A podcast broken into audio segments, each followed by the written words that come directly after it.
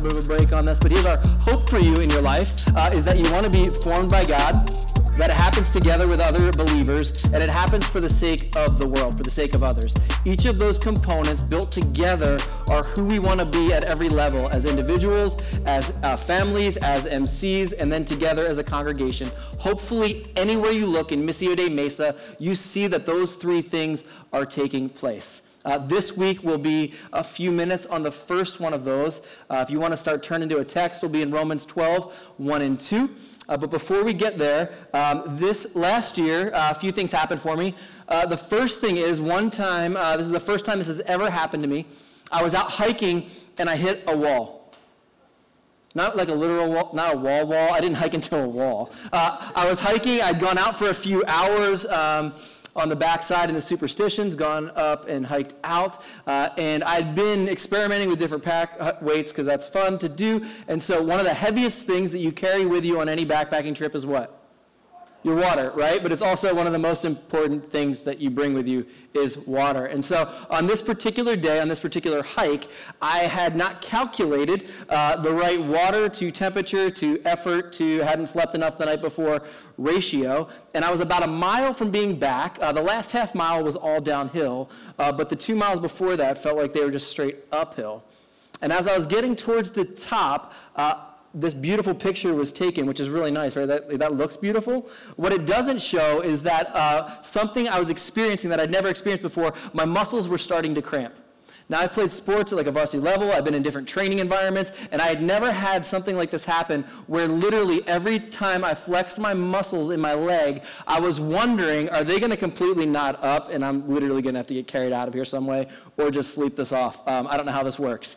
And so every step I took, uh, I could feel my muscles tightening up, right? There wasn't enough electrolytes. I was down to like two sips of water, and even the water I was sipping didn't seem to be uh, relieving the muscle that just was knotting up with every step. And if you've ever experienced this, it's super scary because you don't know which step is going to be the one that leaves you immobilized. But I could tell it was coming.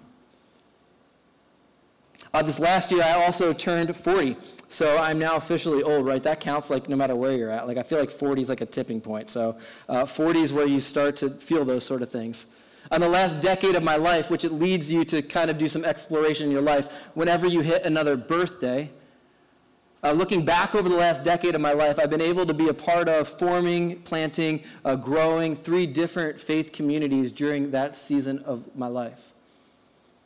And something that I've seen in each and every community I've been in is this if people are not being deeply formed by Jesus, they won't have the strength or passion to continue being God's new humanity, the church. And that's true of people who are just starting in their walk with Jesus. It's also true of the pastors who are shepherding those communities. It's also true of the people who are leading missio or missional communities. Uh, it's true of those who have the most excitement, have the most exuberant worship. It's true of those who passively sit in the back but are still comprehending and taking in and living faithfully on mission that no matter what's being done, uh, even in seasons of health, if that does not continue to take place, the passion and the energy and the drive will dry up and leave you spiritually much like what happens if your body doesn't have enough electrolytes when you are out hiking. You'll start to spiritually cramp up and stop and wonder, all right, there's something wrong. The Instagram photos might still look on point, but inwardly you feel like, hey, this is wrong. Something is wrong. Every step, an alert in your mind that things are not the way they should be. If we're not being continually formed by Jesus, that will take place. It's not a matter of if, but a matter of when. And over the last decade, I've watched as friends walk away from the faith, right? I've watched as those who were freed from addictions willingly choose to walk back into them. I've watched as those who are being shaped by the story and even teaching it from the front of the room to a group of people with not just energy but wisdom walk towards other things that are lesser gods and away from the true and living God. Because somewhere along the way, it started being solely about what they did and not about nourishing the inner life inside of them. And so that's why we want to start with being formed by God. When I was out hiking, I gratefully accepted some electrolytes from one of my friends. So when I finally told him, hey, uh, my muscles are actually cramping up, like I'm not sure how much more I'm going to be able to do going up this hill, uh, he actually said, oh, I have electrolytes in like powder form. Do you want some? To which I responded, yes. So the first step was saying, like, hey, I got a problem. And there was actually a solution to that. Uh, when I've watched as people in communities start to cramp up spiritually and realize, like, oh, there's not enough in me for what this work is taking, and I don't even have the resources from which to get them that as they turn back towards the loving embrace of God, like there is something nourishing that takes place in their life. But in both cases, it's really up to the person that needs them to receive them and take them themselves. So today, my hope is over the next few minutes to give you some of the nutrients that are out there, but it's going to be up to you to actually receive them. Let's pray. Jesus, thank you so much for this space and this time that you've given us together. Uh, thank you for the good news of the gospel. Uh, thank you for the fact that, God, you are a pursuing, loving, faithful God who enters in and does not stay far off.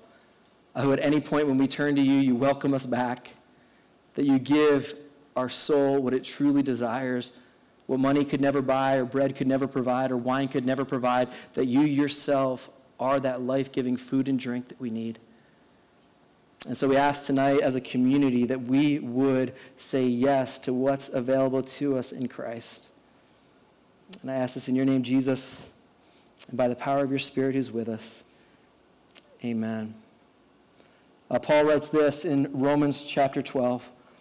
He says, Therefore, I urge you, brothers and sisters, in view of God's mercy, to offer your bodies as a living sacrifice, holy and pleasing to God. This is your true and proper worship. Do not conform to the pattern of this world, but be transformed by the renewing of your mind. Then you will be able to test and approve what God's will is, his good, pleasing, and perfect will. Uh, what I want to invite us into tonight is to consider out over the next year what would it look like if you place an emphasis, a priority on your life in being spiritually formed, to being leaning into what God wants to do in forming you as his son or you as his daughter. Uh, one definition for this is uh, spiritual formation is a process of being conformed to the image of Christ for the sake of others. Simple definition, a brilliant definition. I love it. Um, but I also found some few things that were missing in it. So I, re- I reworked it a little bit to match maybe a little bit more of what I think a definition could look like for us as we are pursuing it this year. It's a little bit more robust, but you guys can handle that sort of thing. A definition saying spiritual formation is the journey of continually responding to the reality of God's grace, shaping us into the likeness of Jesus through the power of the Holy Spirit. That's what we're going to look at today. And then next week, in the community of faith, there isn't spiritual formation that takes place that we're not a part of a community from creation to the new creation city that comes down. The community of God always plays a role together. And then for the sake of others. Any spiritual formation that does not have a component in it of a social dimension of life is not biblical. Uh, in the time that I've spent reading the Bible, studying it, looking at the ways of Jesus and what he's lined out, any formation that does not include, that only is about you and your own private personal faith, isn't actually the formation of the Bible. Uh, when God forms people, it's always for the sake of others, there's always a ripple effect.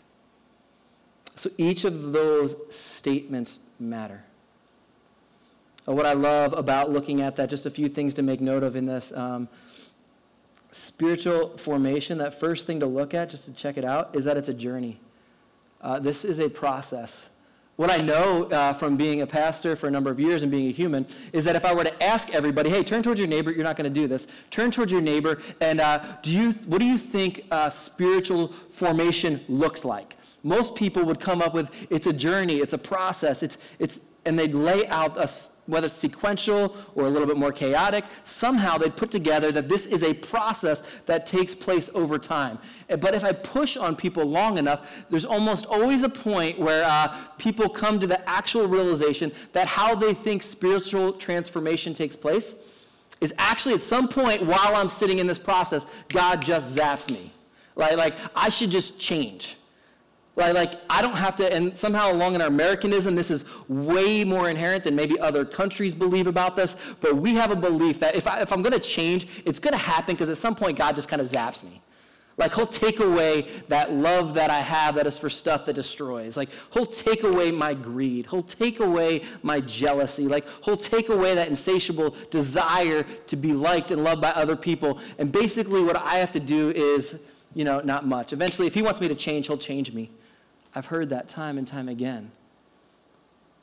But looking throughout the story of God, it's always a process, it's a journey uh, our role very often uh, is not to just come up. Uh, Americans, we love this. We want to come up with the technique or the information, right?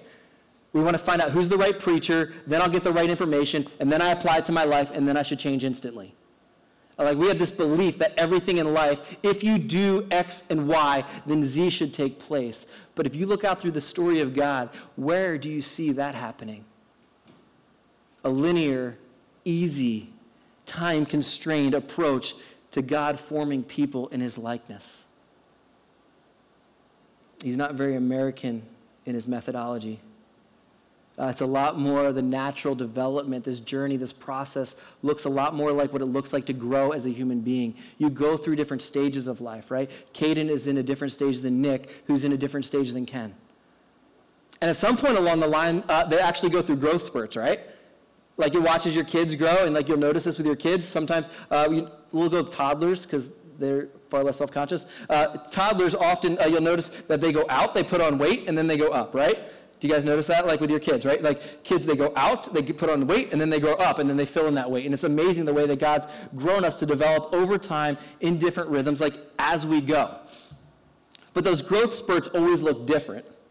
Spiritually speaking, a lot of times, though, we, we remember back to when we had a growth spurt and we try to create that same environment that we grew once in to grow next in. And what I'd say is very often the next growth spurt looks very little like the last one did, other than God was the one who was growing it.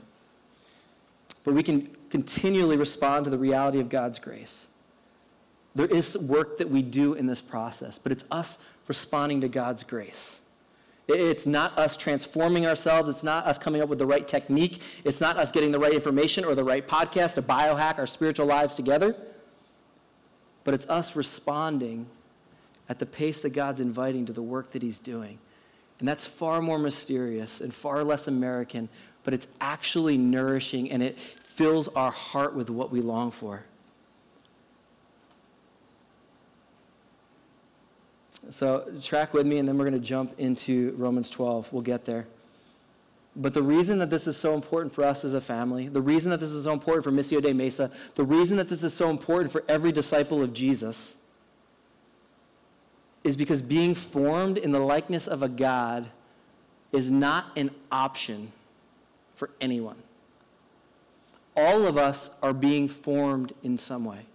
All of us are being spiritually formed in some way.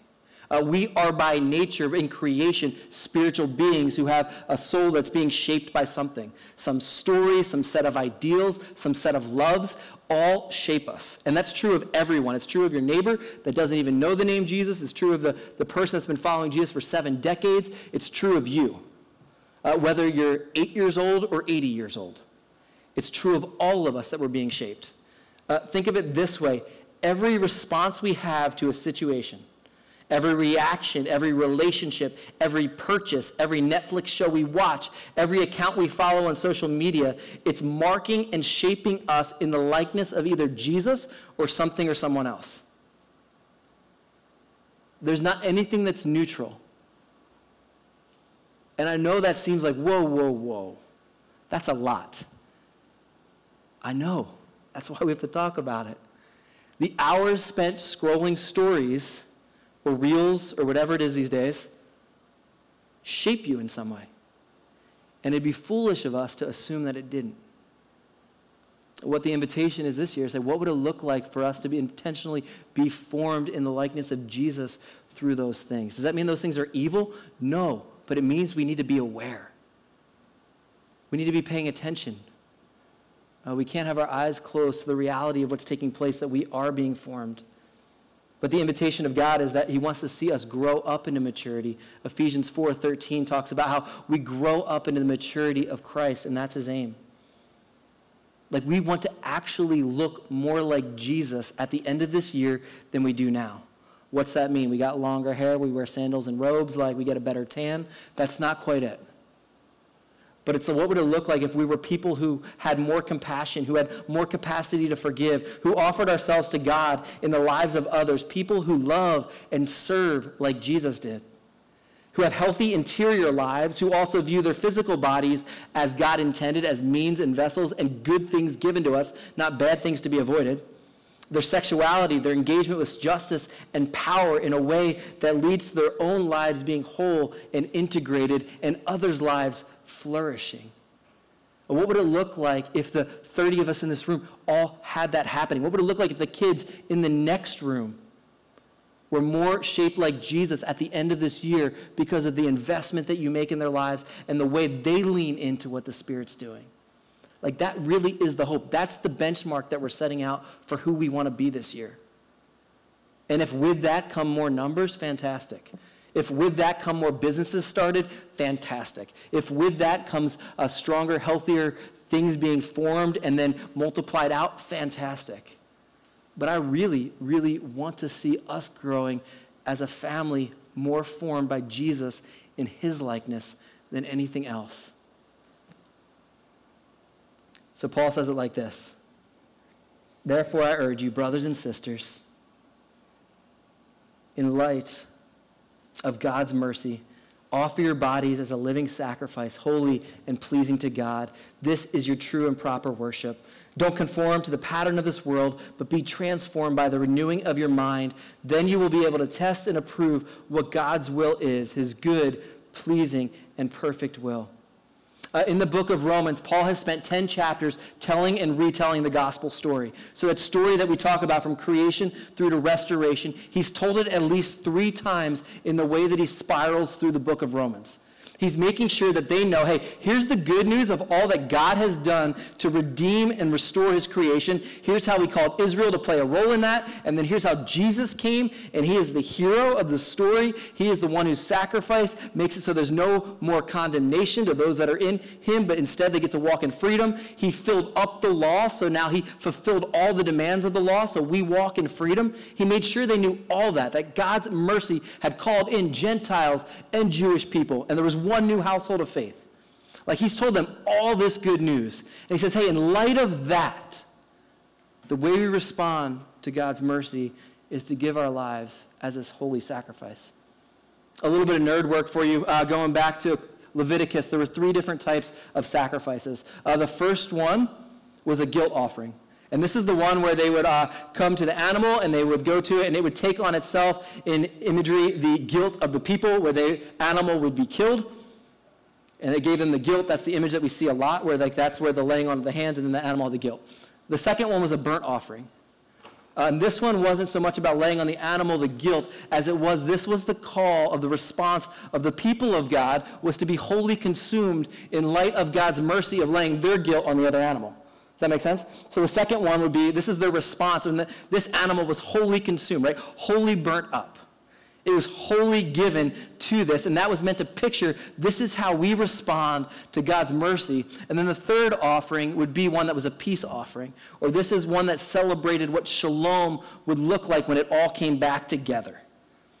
And what a lot of commentators or people that talk about the Bible uh, talk about is that most likely what Paul was doing is he was talking about that second kind of sacrifice, but instead of an animal, it was the lives of the people of God being wholly committed together to the way of God that would be that sacrifice that was offered. He's saying, in light of all the mercy that God has given, what the law used to be an image of, now we live out together And then he gives them an admonition. He says, Don't conform to the pattern of this world. I think some of us in our background, we might have learned that that was creation and that all physical stuff was bad. And so he's like, don't be about worldly stuff, like physical stuff, but be about spiritual stuff. And if you spend any time reading Paul, I don't think you come away with that imagery at all. Uh, when Paul talks about the world, he's doing it the same way John does, which is talking about the idolatrous or the, or the systems that lay under the world. Like, not, not the physical stuff of creation, but the stuff that's built on. The way that idols have shaped cultures that then shape us, that then affect the way we live. Uh, kind of like if you've ever uh, done the science experiment where you can shave off like metal shavings onto a piece of paper and then hold a magnet underneath it, right? And when you move the magnet around, what happens to the metal shavings? They move, right? Yeah, they, do they move in shape? Yeah. Even if you don't see the magnet, if the magnet moves, what happens? The metal shavings move. And it's magic or it's science. Uh, the same thing happens with culture. Uh, the idols that lie under the culture often shapes the behaviors of the people. And what Paul's saying to the church in Rome, this big city, this cultural epicenter, was like, don't be conformed to the pattern of this system that lies under everything. Like the culture that you in has a series of foundations to it. And if you build your life on that, you will look very much the same as the people around you. And he's saying, that's not the way the community of God needs to live. You need to be formed, you need to be transformed by the renewing of your mind. In our house, when we're going to do correction, uh, we, especially with the little kids, we have the conversation that we have that just says, Hey, who am I? You're Kevin. How do I feel about you? I love you. Is the little boys. They don't. My kids don't call me Kevin. Uh, the little boys. Uh, and then we explained to them like how. Like, hey, here's some ways that we can correct the behavior that we just had that led to the fist fight in the playroom. Um, and so, like, I want to correct us a little bit here, but I want you to hear the other things first. Like, who am I? I'm Kevin. I'm your pastor. I'm your friend. Uh, how do I feel about you? I absolutely love you. And I want to also let us know that we are every bit as much at risk of being conformed to the pattern of this world as the Romans were when Paul wrote this letter. None of us are in a position where we've arrived, where we've made it and we no longer have to worry about these things. All of us, at any given moment, can bend back towards the conformity to the patterns of this world if we're not paying attention. The process of spiritual formation, of seeing our lives formed by God Himself, is an ongoing process that we continually give ourselves over. So I don't care if you've been following Jesus for 30 years or three years or three months all of us need to make the decision to continually put ourselves in the current of God's grace so that we can be transformed by it. We work with the Spirit and what He's doing by His power. And that is a mystery. I get it. It's uncomfortable. I get it. It takes us something happening to us, not just something we can make happen. I get it. But that is the way that God works. there's something that's taken place in uh, America, which happens in a lot of other places. And so, not just banging on America, but that's where we live. Where across the church, here's just some of the symptoms of that. Um, across the church, Christian people spend more on cable than fulfilling the Great Commission. Like if you scattered out around church and say, hey, cool, how much do you give through the local church? How much do you give towards whatever you want to identify as mission? And then how much do you spend on your cable and internet bill? Most people across the spread of the church spend more on their cable and internet bill than they do on what they would call mission or fulfilling the Great Commission given through the local church. Like, I can't imagine that that pattern of life was set up from considering the ways of Jesus and what it looks like to live in the world. Um, the fact that the divorce rate among Christians look just the same as those that are non Christians. Hear this. There are times when divorces are needed in marriages, and there's a way of protection that they offer, and that's awful. It's miserable. I don't like it, but it's true. But every divorce that has taken place has happened because at least one of the parties have decided they were not going to be faithful to their covenant with God and with their spouse. And so, in that way, it's again that shaping form that says, I'm going to view people like I view everything else and just use them while they're useful. And when I don't find that anymore, then I'll get rid of them. Uh, we do the same thing to consumer goods. We do the same thing to experiences. Uh, we just ask the question maybe, what is it that we look to to figure out what does it look like to live faithful in my vocation and when I'm on vacation? Does the gospel say anything about that? Paul's saying, yes, like let your mind be transformed to see these things very differently. Let the good news of Jesus shape all of you, and then you bring that to the table in increasing manners and see yourselves formed more into the people that God intends us to be. And there is far more life in that. There is far more life in that than living according to the patterns of the world. But the reality is that each of us have to make those decisions. Do we trust that what God says is actually true, or do we buy the original lie that He's actually holding back from us?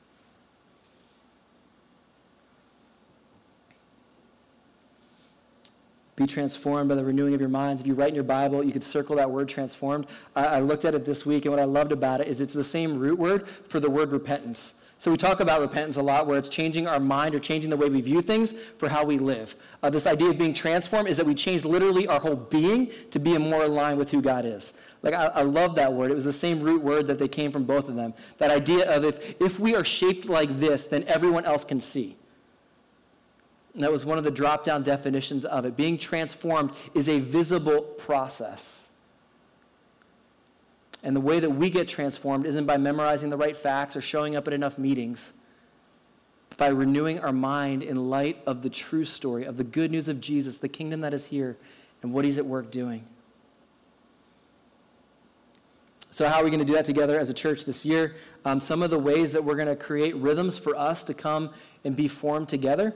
Uh, this is part of the things that are invitations. These are not uh, burdens placed on you, but what do we do together that it looks like we want to be formed as these people? Uh, we believe that it takes place not just in our hearts, but with our bodies, because we're, he has literally said, like, give your bodies as living sacrifices. The idea is that it's your physical, tangible self, not just your brain, uh, and then you can make that decision in your mind and not really have to affect your real life. But some of the stuff we're going to do is continue being rooted and built up in the gospel. Uh, we're going to continue to focus Sundays to be experiences where uh, we don't just consume them, but where we come together to be reminded of the good news of Jesus, sing songs, pray, encourage each other.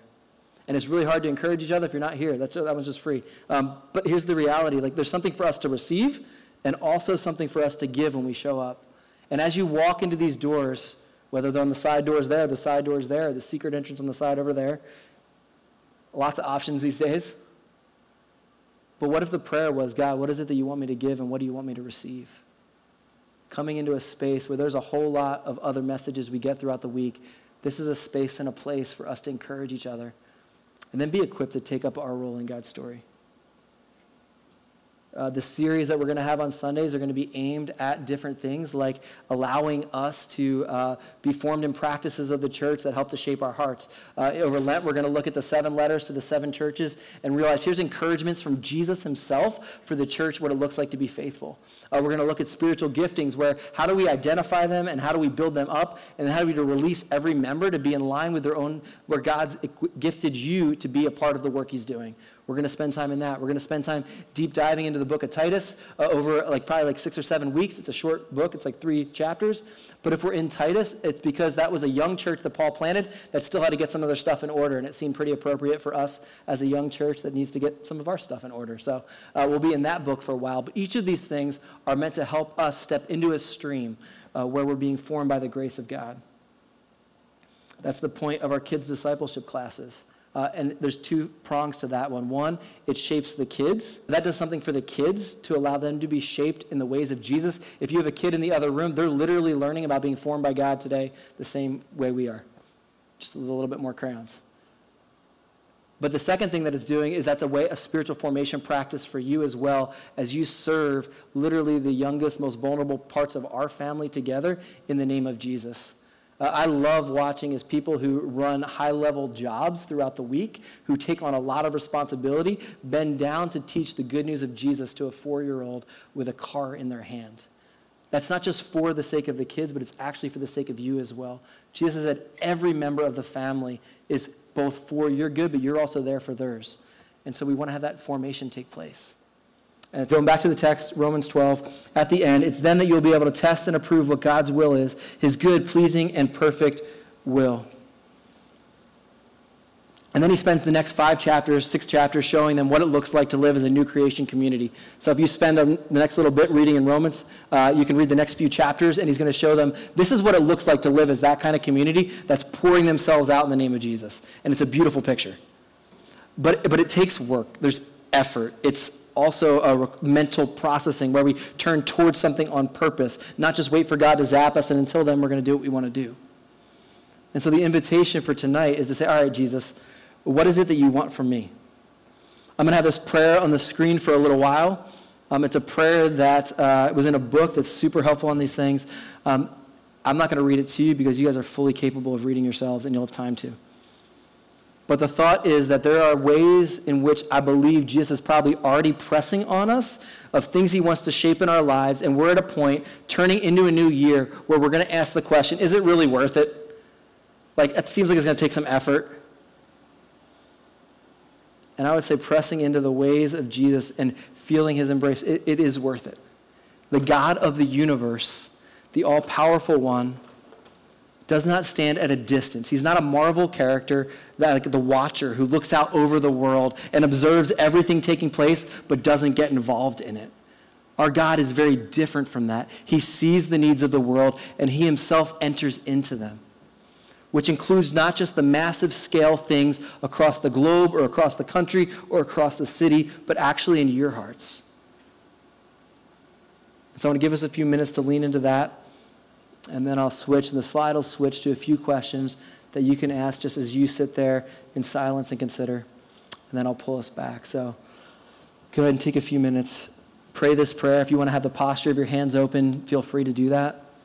If you want to close your eyes, if you want to journal, if there's a line that the Spirit's been kind of pointing at you with, talk to Him a little bit about that, and then I'll bring us back in just a second. Father, we remember that our, our journey with you is not setting out to gather enough information and apply it correctly to find you as if you were an object to be grasped and mastered by us. But would we continually explore and discover uh, what this journey of learning to yield ourselves to you looks like? And even in this next year, discovering what and where you want to take us. Uh, we are not the masters of our own destiny, but we want to again yield ourselves to you as you form us together for the sake of our families, our neighborhoods, this city, and your world. We ask this in your name, Jesus, by the power of your Holy Spirit. Amen. Amen.